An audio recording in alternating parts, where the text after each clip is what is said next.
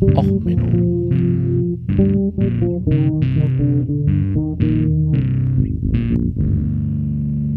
Der inkompetente Podcast über Dinge aus Militär, Technik und Computer, die so richtig in die Hose gingen.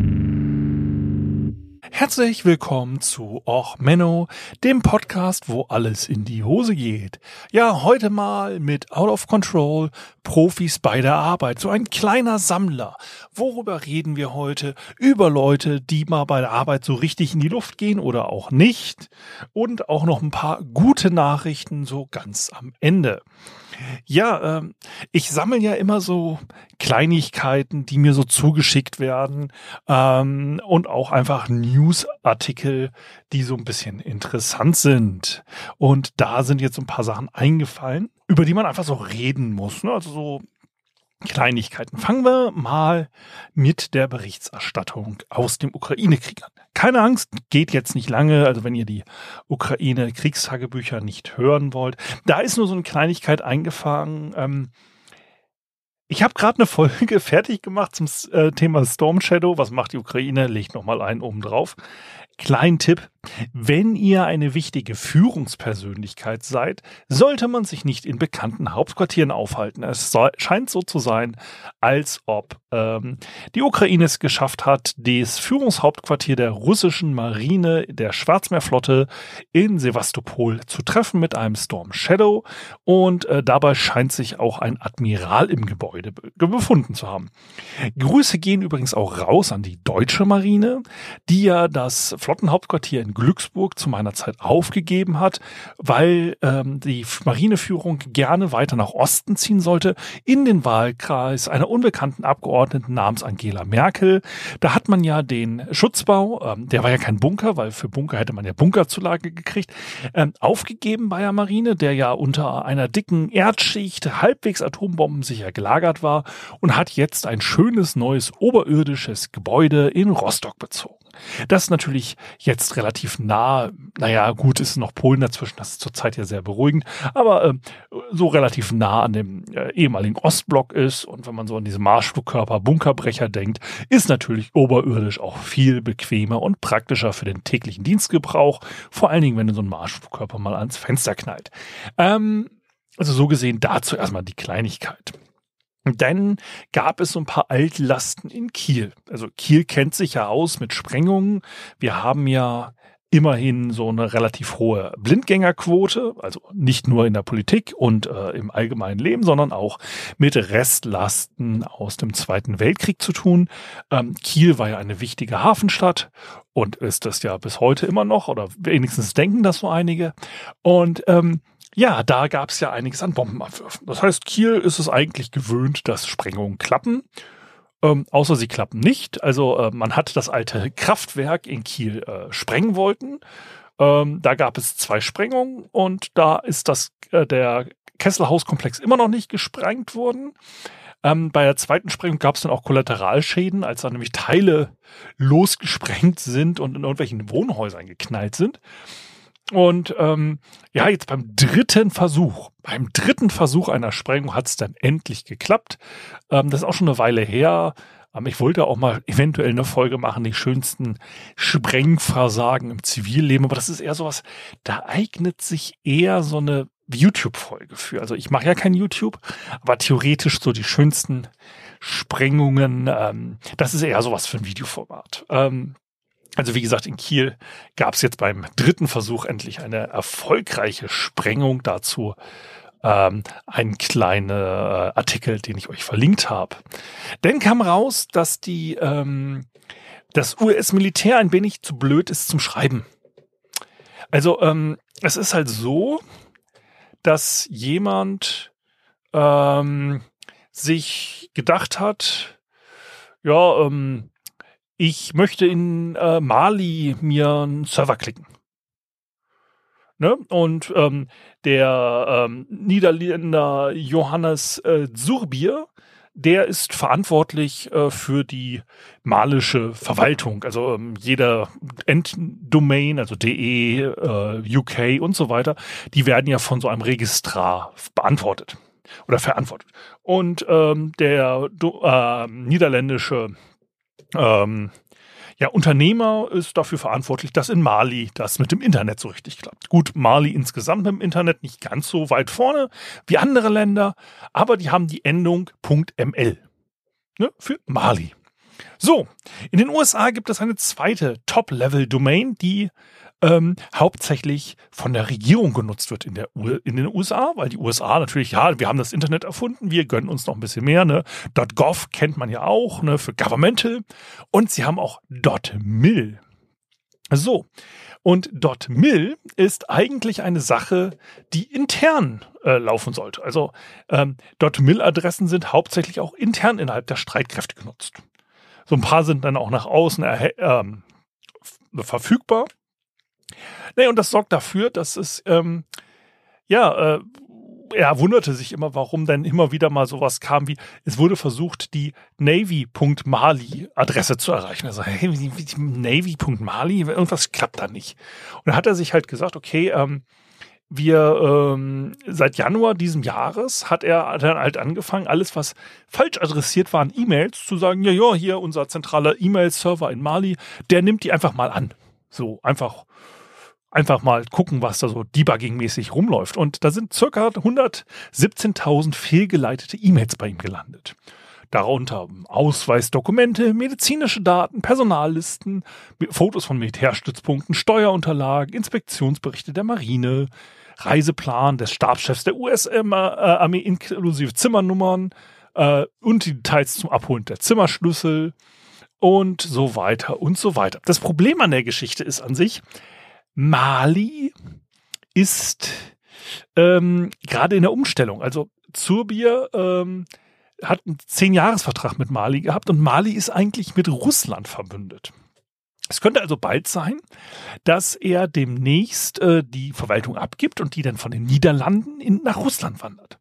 Und äh, da Leute anscheinend zu blöd sind, den Unterschied zwischen Punkt .mil und Punkt .ml zu ähm, ja, vernünftig zu äh, behandeln und ähm, so, dann ja, Profis halt an bei der Arbeit. Äh, mehr braucht man dazu nicht sagen. Ähm, dann gab es in der USA einen weiteren interessanten Fall. Also da hat ein Hausmeister äh, an der Rensselaer Polytechnic Institute in New York, in Upstate New York, ähm, ja, sauber gemacht. Also er gehört ähm, zu der Firma Daigal Clinic Systems und der hat dort 2020 angefangen zu arbeiten. Ne, in dem privaten Forschungslabor.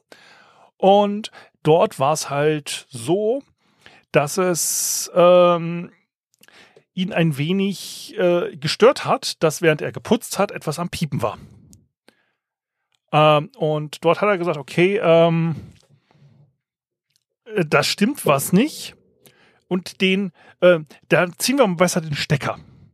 Ähm, was er gezogen hat, war der Stecker von einem äh, ja, äh, Gefrierschrank, der 20 Jahre äh, aufbewahrte biologische Forschungsproben äh, enthalten hat.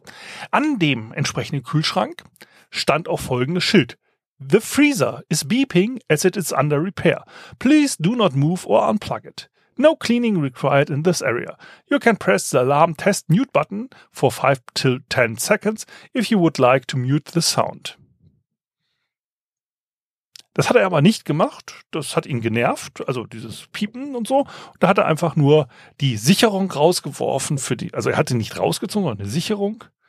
Ähm, und ja, damit ist er äh, von der minus 78 äh, Grad Celsius, also er durfte maximal drei Grad Unterschiede aufweisen, also war eingestellt auf minus 80 Grad Celsius und damit ist er auf minus 32 äh, Grad gestiegen. Also ähm, für unsere Verhältnisse immer noch bitterlich kalt, aber halt warm genug, dass dort ähm, ja mehr als 20 Jahre ähm, Forschung ähm, ja, äh, zerstört wurde, beziehungsweise man sie jetzt nicht mehr 100% unfallfrei verwenden konnte. Aber ähm, es geht jetzt hier um angeblich eine Million äh, Schaden, wobei auch andere sagen, ähm, äh, also naja, so, so richtig, äh, toll war die Forschung, die sie bis jetzt gemacht haben, auch nicht. Also vielleicht ist das ähm, hilfreich gewesen, dass da die, äh,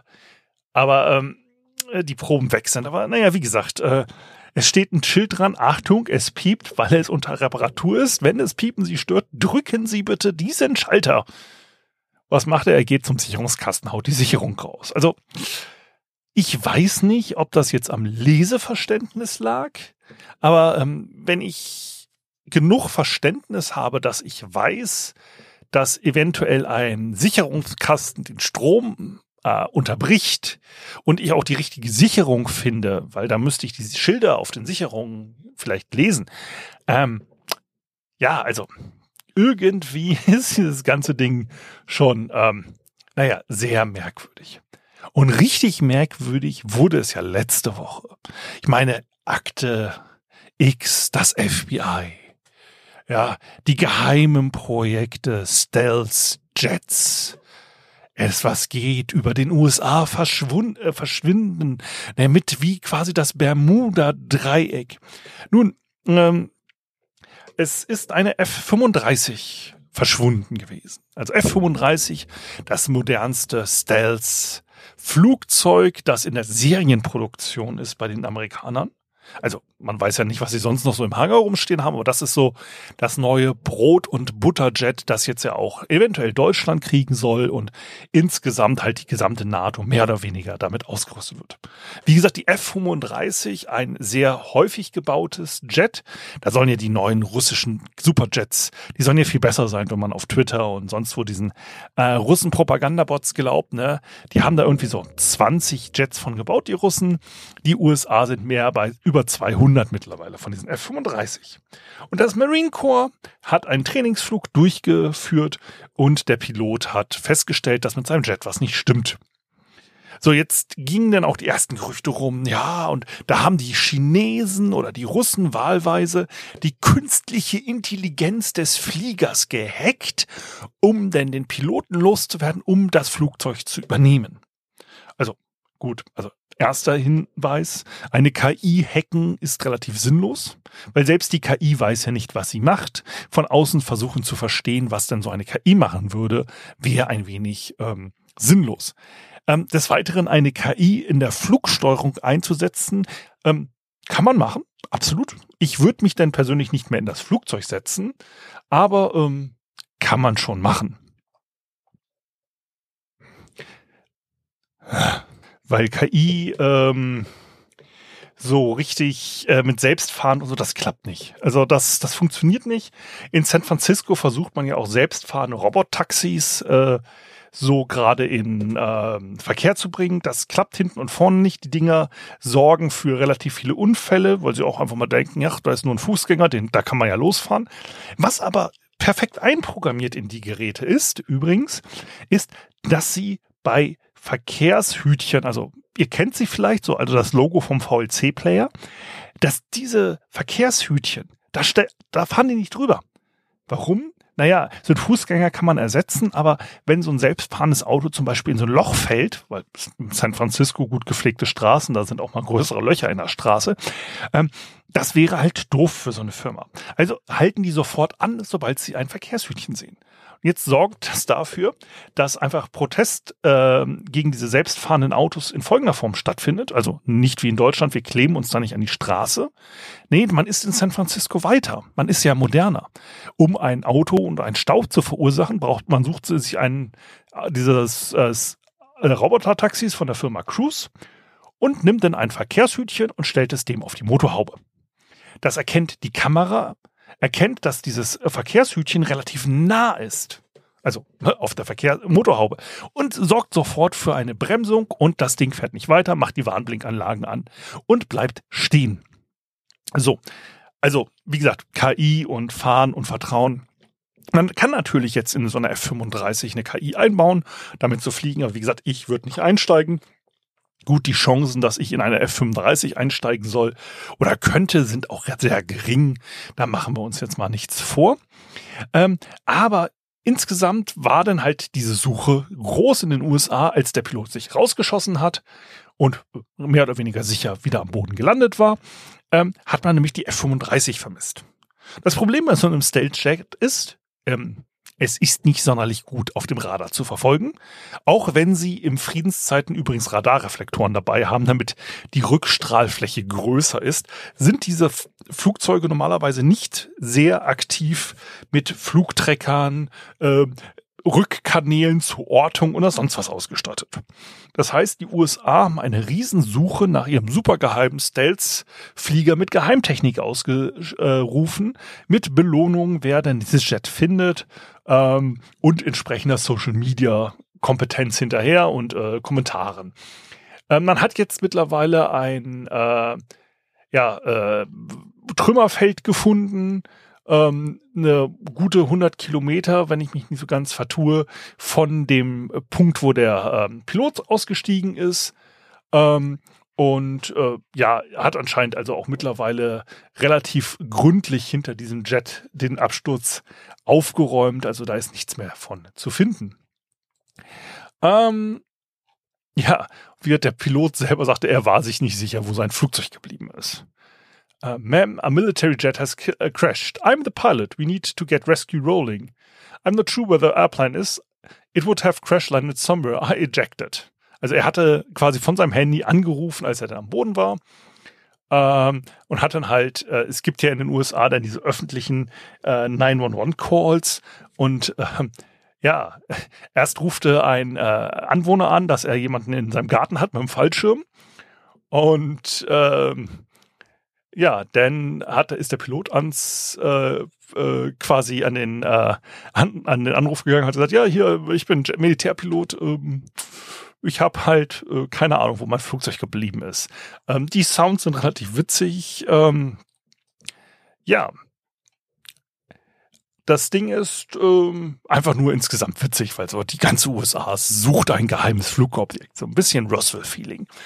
Ähm, und jetzt noch eine gute Nachricht zum Schluss. Wir wollen ja was für die ähm, Seele haben. Okay, so halbwegs gut. Also ähm, es gab vor einiger Zeit, das ist jetzt schon im Juni passiert, aber ich habe die Links, glaube ich, noch nicht verwendet gehabt. Ähm, sind in, äh, im Amazonas ist eine Cessna abgestürzt. Äh, an Bord waren drei Erwachsene und vier Kinder.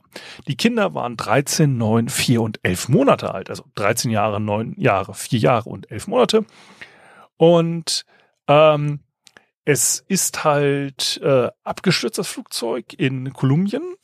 Und aber man hatte halt diese Kinder nicht gefunden. Man hat auch das Flugzeug eine lange Zeit nicht gefunden. Und man hat dann in, äh, nach einiger Zeit, nämlich nach 40 Tagen, die Kinder wiedergefunden. Sie haben im Endeffekt von ein bisschen Maismehl, was sie hatten, also im Wrack, äh, überlebt und haben dann sich aus dem Dschungel ernährt. Ähm, und das Ding ist halt auch, dass die, der Regenwald so dicht war, dass da mehrfach ähm, äh, quasi Rettungskräfte an den Kindern vorbeigelaufen sind, teilweise 20 bis 50 Meter Entfernung, aber die Kinder nicht gesehen haben oder sie auch das nicht gehört haben. Und ähm, ja, es ist halt relativ krass, weil die mussten, ähm, um da quasi über die, man muss es leider so sagen, die Körper ihrer toten Eltern klettern, um aus dem Flugzeug zu kommen und haben es dann allerdings, wie gesagt, geschafft, 40 Tage ähm, im Dschungel zu überleben und dann gerettet zu werden. Also als gute Nachricht. Ähm, ansonsten, ja, waren das jetzt mal wieder ein kleiner Linkdump für die Themen der Woche oder der Monate jetzt und ich habe mal wieder eine etwas kürzere Liste an gesammelten Links. Ich hoffe, euch hat diese Sammelfolge gefallen. Wenn sie euch gefallen hat, lasst mir doch gerne wieder Kommentare da. Ich freue mich über Feedback und ähnliches. Die entsprechenden Kontaktmöglichkeiten findet ihr wie immer unten in den Links. Okay, also bis dann, bleibt gesund, bis zum nächsten Mal. Ciao, ciao, euer Sven.